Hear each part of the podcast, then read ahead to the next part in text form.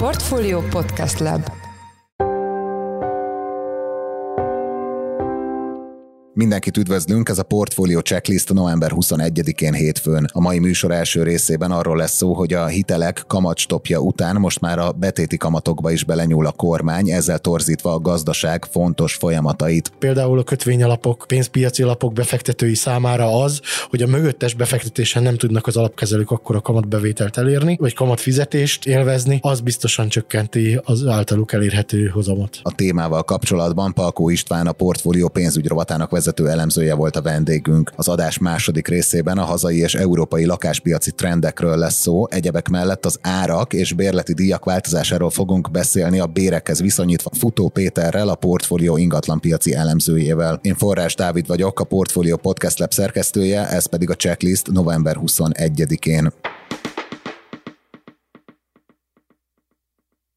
A hitelek kamatstopja után újabb ponton nyúl bele durván a kormány a piaci kamatokba és a monetáris transmisszióba. A témával kapcsolatban itt van velünk Palkó István lapunk vezető pénzügyi elemzője. Szia István, üdvözöllek a műsorban. Szia, köszöntöm a hallgatókat. Kezdjük ott, hogy milyen intézkedést jelentett ma be Nagy Márton miniszter. A Nagy Márton közleménye alapján vannak olyan pénzügyi szereplők, de nem bankok, hanem más típusúak, például alapkezelők, biztosítók, lakástakarék, pénztárak, stb., akik a rendelkezésükre álló többlet likviditást, például például azért, mert több befektetőtől nagyobb összegeket gyűjtenek az alapkezelők. Ezt olyan betétekbe teszik, amelyekkel lényegében közvetett módon a Magyar Nemzeti Bank 18%-os, tehát extrém magas irányadó kamatát tudják élvezni. Tehát miközben lakossági befektetők számára nagyon alacsony kamatokat kínálnak a bankok, a közben az intézmények számára, és különösen a pénzügyi intézmények számára, mint az alapkezelők, stb. Ezek számára akár 18% körüli azt megközelítő betéti kamatot is elérhetővé tesznek. Hogy ez egészen pontosan mekkora körben vagy így, és így van-e, azt nem tudni. Azt mondja Nagy Márton, hogy ők idézőjelben nyerészkednek azon, hogy a Magyar Nemzeti Bank 18%-os kamatát ők is igénybe veszik, közvetett módon ugye a bankokon keresztül, és hogy ez nincs jól így, hiszen a, az állampapírpiacról és a hitelezésről veszi el ezzel a likviditást. Hitelezéshez nem tudom, hogy mekkora köze van, hiszen itt alapvetően nem banki szereplőkről beszélünk, de ha az állampapírpiacot nézzük, valóban igaz lehet az, hogy a többlet likviditást, amit begyűjtöttek befektetőktől ezek az intézmények, ezek mostanában hajlamosak hajlandóak voltak inkább bankbetétbe tenni, vélhetően magasabb kamatozással, mint amit az állampapírpiacon elérhettek. És akkor mit jelentett ma be ezzel kapcsolatban Nagy Márton? Igen, Nagy Márton bejelentése arról szól, hogy március 31-ig, hogy mikortól azt nem tudjuk, de vélhetően a napokban ez hatályba lép. A diszkont kincstárjegy, mégpedig a három hónapos diszkont kincstárjegy hozamának megfelelő szinten maximálják ezeknek az intézményi betéteknek a, a kamatát. Ez jelenleg egyébként 11 és 12 százalék között van, tehát ennél feljebb nem mehet, pláne nem közelíthet közelítheti meg annyira a 18%-os szintet. Ez az intézményi betéti kamat, amit ők a, a bankoknál helyeznek el. És az az érdekesség, hogy nem csak a befektetési vállalkozásokra, pénztárakra, lakástakarék pénztárakra, biztosítókra és befektetési alapokra vonatkozik ez majd, hanem a 20 millió forintot elérő lakossági betétekre is. Tehát elsősorban mondhatjuk, hogy a privát banki ügyfelekre. Milyennek az intézkedésnek a célja? Mert ha jól gondolom, akkor a magas kamatoknak az a célja, hogy minél inkább kiszívja a pénzt a gazdaságból, és ezzel hűtse a folyamatokat. Tehát, hogy most ennek ennek a, az intézkedésnek mi a pontos célja? Hát ugye az a célja, hogy igazából szembe menjen a Magyar Nemzeti Bank szigorító politikájával, mégpedig azért, mert ez valamilyen értelemben a magyar gazdaságnak vagy az államnak a kormány által legalábbis így értelmezett érdeke. Például az állampapírpiacon, amire elsődleges hatása lehet ennek a, az intézkedésnek, és egyébként beszélgetésük pillanatában már, látjuk is, hogy csökkennek az állampapírhozamok. Ott például ugye az államnak az az érdeke, hogy minél nagyobb legyen a kereslet a, a papírok iránt, ezzel lejjebb szorítsa a hozamokat, és a hozam másodpiaci hozamok csökkenése az átgyűrűzik valamilyen módon az elsődleges piacra is, tehát az államnak a kamat kiadásait csökkenti. Minden ilyen lépés, amikor a befektetőket valamilyen egyéb eszközből átterelik az állampapír piacra, és azt láthatta a kormány, hogy az elmúlt egy évben több száz milliárd forinttal nőtt, például a befektetési alapok által bankbetétben tartott összegállomány, és ezt szeretné valahogy úgy visszafordítani, miközben egyébként az állampapírban tartott csökkent, tehát ezt a folyamatot visszafordítaná úgy, hogy nagyobb legyen az állampapírállományuk, és kisebb legyen a betéti állományuk, és ezzel igazából hát ugye megtakarítanak valószínűleg valamennyit a Nemzeti Bank, illetve a bankok számára is, hiszen kisebb likviditásra kell fizetni a Nemzeti Banknak is azt a kamatot, amit most a bankoknak is fizetnek. Ugye egy írtál egy gyors elemzést erről a döntésről, itt, amit már említettél, ugye, hogy sérül a monetáris transmisszió, de mi az egyéb kritikája egy ilyen típusú intézkedésnek? Ugyanaz, amit látunk a kamastop esetében, ott, ott szintén ugye a transmissziónak a sérülése egy felvethető szempont, de talán még fontosabb az, hogy piaci mechanizmusba való beavatkozást jelenti. Ez igazából egy ilyen körkörös, vagy, vagy nem is biztos, hogy körkös, de valamilyen transfert generál különböző szektorok között. Itt például ugye alapkezelőktől és egyéb befektetőktől például ugye bankok felé, de mondjuk a kamastop esetében a bankszektortól az ügyfelek felé, vagy ott van a, az extra profit adó, amivel a bankszektortól az állam felé. Ilyen körkörös mozgások jönnek, amiket administratíven alakít ki a kormány, ahelyett, hogy hagyná érvényesülni az egyébként közgazdasági logika alapján leghatékonyabb forgatókönyvet vagy mechanizmust, ez pedig a piaci mechanizmus.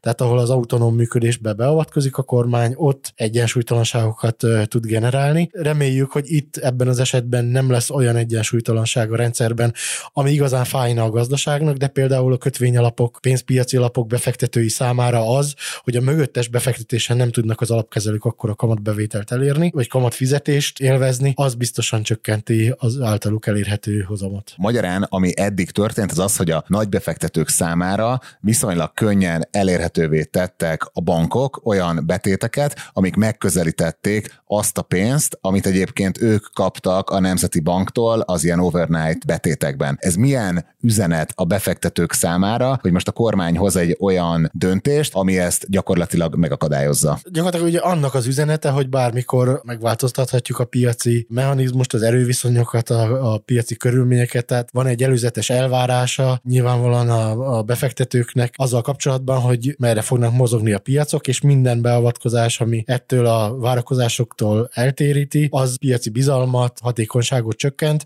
Most például lehet említeni egy olyan valószínűleg a kormány által nem várt szegmest, ahol ennek szintén negatív hatása lett, a bónusz magyar állampapírnak az esete. Ennek a hozamát a kormánya, vagy az AKK a három hónapos diszkontkincstári egyhez kötötte, és ennek bizony most ugye csökkenni fog a, a hozama, miközben egyébként a magas infláció és a magas kamat környezet miatt a kormány pont azt akarta megmutatni, hogy igenis itt egy értékelhető, egy magas hozamot fizet a lakossági befektetők számára. Hát ennek a vonzereje valamelyet csökkenhet, de azért arra nem számítok, hogy ez a egyébként csak egy szegmest érintő lépés, ez a teljes lakossági állampapírpiacot felbolygatná. És hogyha most jól értem, akkor azt a helyzetet szeretné leállítani az állam, hogy ezeknek az intézményeknek, vagy nagybefektetőknek, akár magánszemélyeknek is jobban megéri az állampapírpiacra irányítani a pénzüket, mint betenni egy ilyen speciális bankbetétbe, ahol majd jó sok kamatot kapnak rá igazából a Nemzeti Banktól. Igen, ez egyértelmű, és itt ugye van egy érdekellentét azért a Nemzeti Bank és a kormány között. Ezt sok helyet láttuk, már amikor Nagy Márton hivatalba lépett, akkor is beszélt arról, hogy a hitelezésnek a magas kamatkörnyezetben sem szabad leállnia. Hát kamattámogatott hitelek és jelentős banki hitelezési aktivitás. Ez volt az, amit vízióként megfogalmazott, hogy ennek továbbra is fenn kell maradnia. Ez a mondás, ez már az elvek szintjén szembe megy a, a monetáris politikának a hatékonyságával. Ezt hívjuk úgy, hogy a transmisszió sérül. Köszönjük szépen az elemzésedet. Az elmúlt percekben Palkó István, a portfólió pénzügy rovatának vezető elemzője volt a checklist vendége. István, köszönjük, hogy a rendelkezésünkre álltál. És köszönöm a figyelmet, sziasztok! A hazai lakáskeresőknek vegyes híreink vannak. Az egyik, hogy befagytak a lakbérek, tehát akik most keresnek lakást bérlésre, azoknak már nem kell sokkal többet fizetni érte, mint mondjuk egy hónappal ezelőtt. A másik viszont egy viszonylag rosszabb hír, hogy aki viszont saját a lakáshoz akar jutni, ott hát ez egyre elérhetetlenebbnek tűnik. Egyébként nem csak Magyarországon, hanem Európában is. Ezzel a két témával kapcsolatban itt van velünk Futó Péter, a portfólió ingatlan divíziójának elemzője. Szia, Peti, üdvözöllek a műsorban. Szia, Dávid, köszöntöm a hallgatókat. Kezdjük a, a lakbérekkel. Itt milyen adatokat látunk, és hogy alakultak a bérleti díjak Magyarországon az elmúlt időszakban? Igen, ahogy mondott, pont ma jött ki a legfrissebb lakbérindex, és ez alapján az látható, ugye ez minden hónapban jelenik meg, hogy tulajdonképpen két hónapja már nem emelkednek a lakbérek sem Budapesten, sem pedig országos átlagban. Ami egy újdonság egyébként a korábbi időszakhoz képest, hiszen a 2021-es mélypont óta nagyon jelentős emelkedés következett be a lakbérekben. Budapesten is, de országos átlagban is egy ilyen 30-40 százalékot mentek feljebb a lakbérek, és úgy tűnik, hogy most érünk ennek az emelkedőnek a tetejére, vagy legalábbis egy ideje már megtorpantak a bérleti díjak. Itt vannak-e különbségek területi szinten, illetve amit most említettél, az az elmúlt egy-két hónap volt, de itt azért éves összevetésben még volt jelentős emelkedés. Igen, az elmúlt egy évben még nagyon jelentősen emelkedtek a lakbérek, több mint 20%-kal, mind Budapesten, mind pedig országosan, és egész pontosan 2021 eleje óta tartott ez ez a nagyon jelentős növekedés, hiszen az azt megelőző időszakban egy éppen ezzel ellentétes folyamatot láthattunk. A COVID alatt a visszaeső kereslet miatt és a megnövekedett kínálat miatt a bérleti díjak csökkenésének lehettünk tanúi. És itt mi a, mik a különbségek területi szinten, és Budapesten belül vannak-e eltérések? Budapesten belül leginkább a lakvérek volumenében vannak különbségek, tehát a, a tényleges bérleti díjakban. A folyamatokban olyan nagy különbséget nem látunk, viszont a bérleti díjakban Budapesten belül is nagyon nagy különbségek vannak, és országosan, városok között is nagyon nagy különbségek. A, a lakásárakhoz hasonlóan egyébként itt is azt látjuk, hogy főként a budai kerületek és a belvárosi lakások azok, ahol a bérleti díjak a legmagasabbak. Budapesti átlagban egyébként most nagyjából 200 ezer forint körül van egy átlagos kiadó lakásnak a havi bérleti díja. Ez nagyjából a 11. vagy 13. kerületi átlagnak felel meg, ahol egyébként a legtöbb kiadó lakás is megtalálható. A külsőbb kerületekben viszont akár már ilyen 140, 150, 160 ezer forintért is lehet találni egy átlagos méretű, két szobás, két-három szobás lakást. Egyébként ez a COVID előtti időszak, ez miért számít folyamatosan ilyen viszonyítási alapnak az ingatlanos statisztikákban? Tulajdonképpen az volt az az időszak, amikor a kereslet és a kínálat az nagyjából egyensúlyban volt, és évről évre stabilan, de egységes ütemben emelkedtek a bérleti díjak. És hát ez az, ami ugye a COVID által megváltozott, hiszen hirtelen nagyon sok Airbnb-s lakás lepte el a piacot, a kereslet visszaesett, és hát ez felborította az addigi kereslet-kínálati viszonyokat. Ha, ha nem csak a nominális lakbéremelkedést nézzük, hanem reál értéken is, akkor, akkor mi látható, hogy meg tudják-e tartani a lakbérek a tempót az elmúlt időszakban hát jócskán elszállt inflációval? azt látjuk, hogy a nominális bérleti díjak 2022 márciusa óta mind országosan, mind Budapesten meghaladják a COVID előtti csúcsokat, viszont reál értéken az inflációt is figyelembe véve még mindig elmaradnak attól. Úgyhogy tulajdonképpen reál bérindexben országosan még közel 10, Budapesten pedig 12% kal voltak alacsonyabbak a bérleti díjak a 2020 januárinál. És akkor ez egyébként mit jelent? Mert hogyha most jól gondolom, akkor ez azt jelenti, hogy reál értéken csökkennek a bérleti díjak, ez viszont még egyáltalán nem igaz a lakás árakra nagy többségben, mondjuk az elmúlt két évben, tehát akkor ez így a lakás kiadás, tehát a ingatlan mint befektetés szempontjából ez milyen hatást ér el? Ugye a befektetési célú vásárlásnál két dolgot kell figyelembe venni. Egyrészt azt, hogy a lakás kiadásából milyen hozam érhető el, másrészt pedig azt is figyelembe kell venni, hogy a lakás értéke az hogyan fog változni. Tehát ha a lakás értéke az megy felfelé, ahogy ezt láttuk egyébként az elmúlt 5-6-8 évben, akkor az egy nagyon jelentős részben tesz hozzá az éves hozamunkhoz, akár sokkal jelentősebb részben, mint a bérletidibból származó hozam. Ezt láttuk eddig. Most viszont azt látjuk, hogy a lakásárakban már a legutolsó negyedév adatai szerint szerint, vagy hát inkább értékesítői elmondások alapján lassult a növekedés, sőt, akár meg is állhatott a lakásáraknak az emelkedése, úgyhogy éppen emiatt sokkal jobban felértékelődik most a bérbeadásból elérhető hozam. Jó, hát ugye most itt rátértünk az ingatlanokra, ugye két elemzésed is megjelent a portfólión, az egyik ezekről a, a lakbérekről szólt, illetve a lakbérek változásáról, a másik viszont tehát arról, hogy mennyire egyszerű öröklakáshoz jutni jelenleg Magyarországon, illetve a többi európai országban. Ugye itt először azt vegyük át, hogy az elmúlt időszakban, mondjuk 2021-22-es időszakban, hogy változtak a lakásárak Európában, hol volt a legnagyobb, legkisebb az emelkedés? Igen, hajlamosak vagyunk azt gondolni egyébként Magyarországról, hogy csak nálunk következett be egy ilyen nagyon jelentős lakásáremelkedés, és csak mi vagyunk nehéz helyzetben. Hát ha megnézzük az uniós lakásár statisztikákat, akkor egyértelmű, hogy nem. Bár kétségtelen, hogyha 2015 óta nézzük, akkor Magyarországon volt a legnagyobb a lakásáremelkedés. Egész pontosan országos átlagban két és félszeresére emelkedtek az árak, de például Csehországban, Izlandon szintén megduplázódtak, vagy akár a környező országokban, Lengyelországban, Szlovákiában is is közel kétszeresére emelkedtek, úgyhogy ez nem egy magyar sajátosság.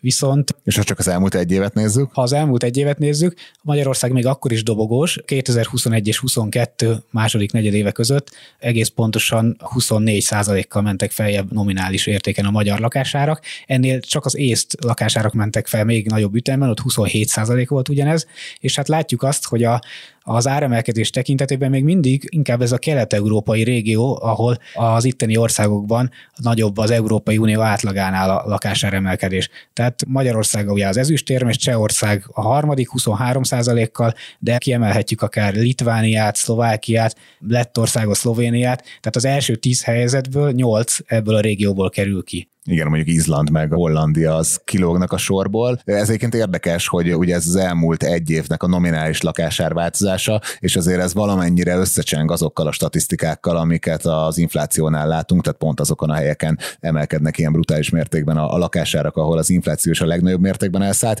Hol volt a legkisebb az áremelkedés? Ha akár ha egy évet nézünk, akár többet, azt látható, hogy Olaszország és Ciprus, az a két ország, ahol szinte még mindig ott vannak az árak, mint hét évvel ezelőtt. Görögország is ilyen, csak arról nem nagyon jönnek adatok, vagy késve jönnek adatok, illetve hát két észak-európai országot, Dániát és Finnországot is ki kell emelni, ahol bár a korábbi években jelentős volt szintén a lakásárak emelkedése, az elmúlt egy évben nem minimális volt csak a drágulás. Itt a lakásárak ugye önmagukban nehezen értelmezhetőek, viszont azt, hogy mennyire könnyű egy adott városban vagy egy országban saját lakáshoz jutni, ugye nagy mértékben befolyásolja, hogy hány évi munkával lehetne egy egy lakást összehozni, úgy, hogyha nem költenénk semmire, magyarán hogy alakulnak a lakásárak a, a helyi bérekhez viszonyítva. Itt mit látunk Magyarországon, mi a jelenlegi helyzet, milyen változások történtek, illetve hogy állunk itt egy ilyen EU-s rangsorban? Ja, az elmúlt éveket nézzük, akkor az a helyzet, hogy nem csak Magyarországon, de Európa egészére igaz az, hogy a lakás árak nagyobb ütemben emelkedtek, mint a bérek, tehát egyre nehezebb az átlagbérből lakáshoz jutni. Nemrég jött ki egyébként az MNB-nek a lakáspiaci jelentése, ami pont ezzel foglalkozik, ezzel is foglalkozik, hogy az európai fővárosokban hány évnyi átlag jövedelemből jön ki egy átlagos 75 négyzetméteres lakás. És hát azt látjuk, hogy ha csak az elmúlt egy évet nézzük, akkor a legtöbb fővárosban ez a mutató romlott, tehát többet kell ma dolgozni egy egységes lakásért, mint egy évvel ezelőtt. Néhány kivétel van csak, ahol ez javult ez a mutató, például Párizs, Róma, Helsinki, de Budapesten is egyébként több mint másfél évvel, közel két évvel többet kell most dolgozni ezért a 75 négyzetméteres lakásért, akkor, hogyha valaki az átlag jövedelmet teljes egészében félre tudná tenni. Hát ez nyilván nem így van. Úgyhogy... És ez mekkora ez a mutató? Hát ez Budapesten most 18 év, tehát 18 évnyi országos átlagjövedelemből jön ki egy 75 négyzetméteres budapesti lakás. Ezzel egyébként Budapest az ötödik legdrágábbnak számít Európában, legalábbis az uniós fővárosok között. Az első itt Prága, Pozsony, Párizs a javulás ellenére még mindig a harmadik helyen van, tehát rendkívül drága a francia főváros. Budapestet még Varsó előzi egyébként meg, tehát a lényegében a v országának a fővárosai vezetik a listát. Ugye, hogyha jól értem, akkor ez vagy gyászos bérek kellenek, vagy nagyon magas ingatlanárak, vagy, vagy a kettőnek a, pontosan, igen, igen. az egyvelege, és, és hol van, hol, kik vannak a lista másik oldalán, tehát hol egyszerűbb egy saját lakást összehozni?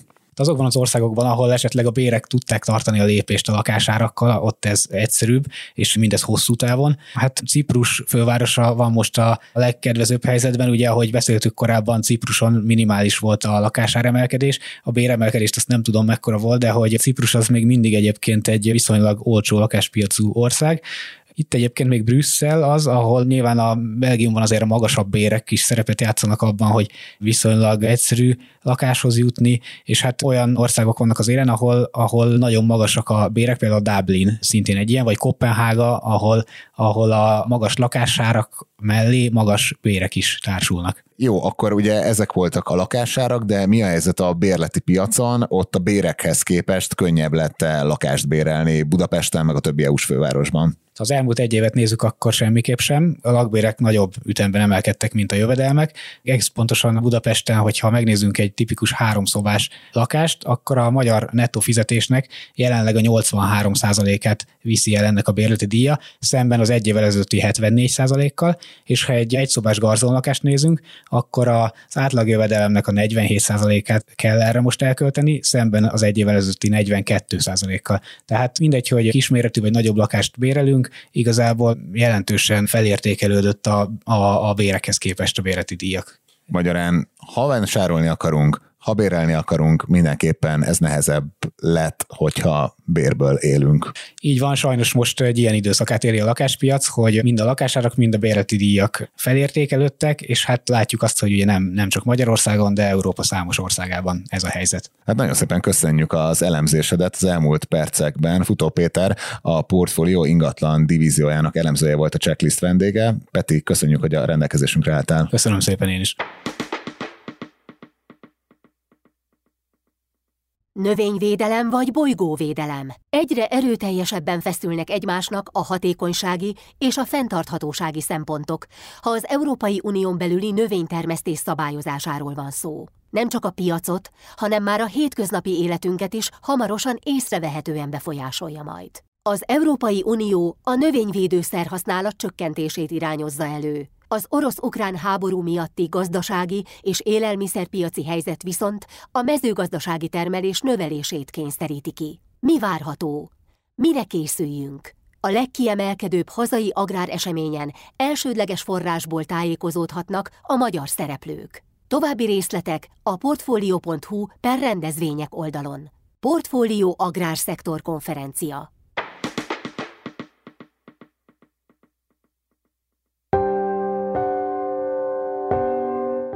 Ez volt már a Checklist, a Portfólió munkanapokon megjelenő podcastje. Ha tetszett az adás, iratkozz fel podcast csatornánkra valamelyik nagy podcast felületen, például a Spotify-on, az Apple Podcast-en vagy a Google Podcast-en. Ha segítenél nekünk abban, hogy minél több hallgatóhoz eljussunk, akkor arra kérünk, hogy értékeld a Portfólió Checklistet azon a platformon, ahol követsz minket. A mai adás elkészítésében részt vett Bánhidi Bálint és gombkötő Emma, a szerkesztő pedig én, Forrás Dávid voltam. Új adással holnap, azaz kedden 5-kor jelentkezünk. Addig is minden jót kívánunk, sziasztok! thank you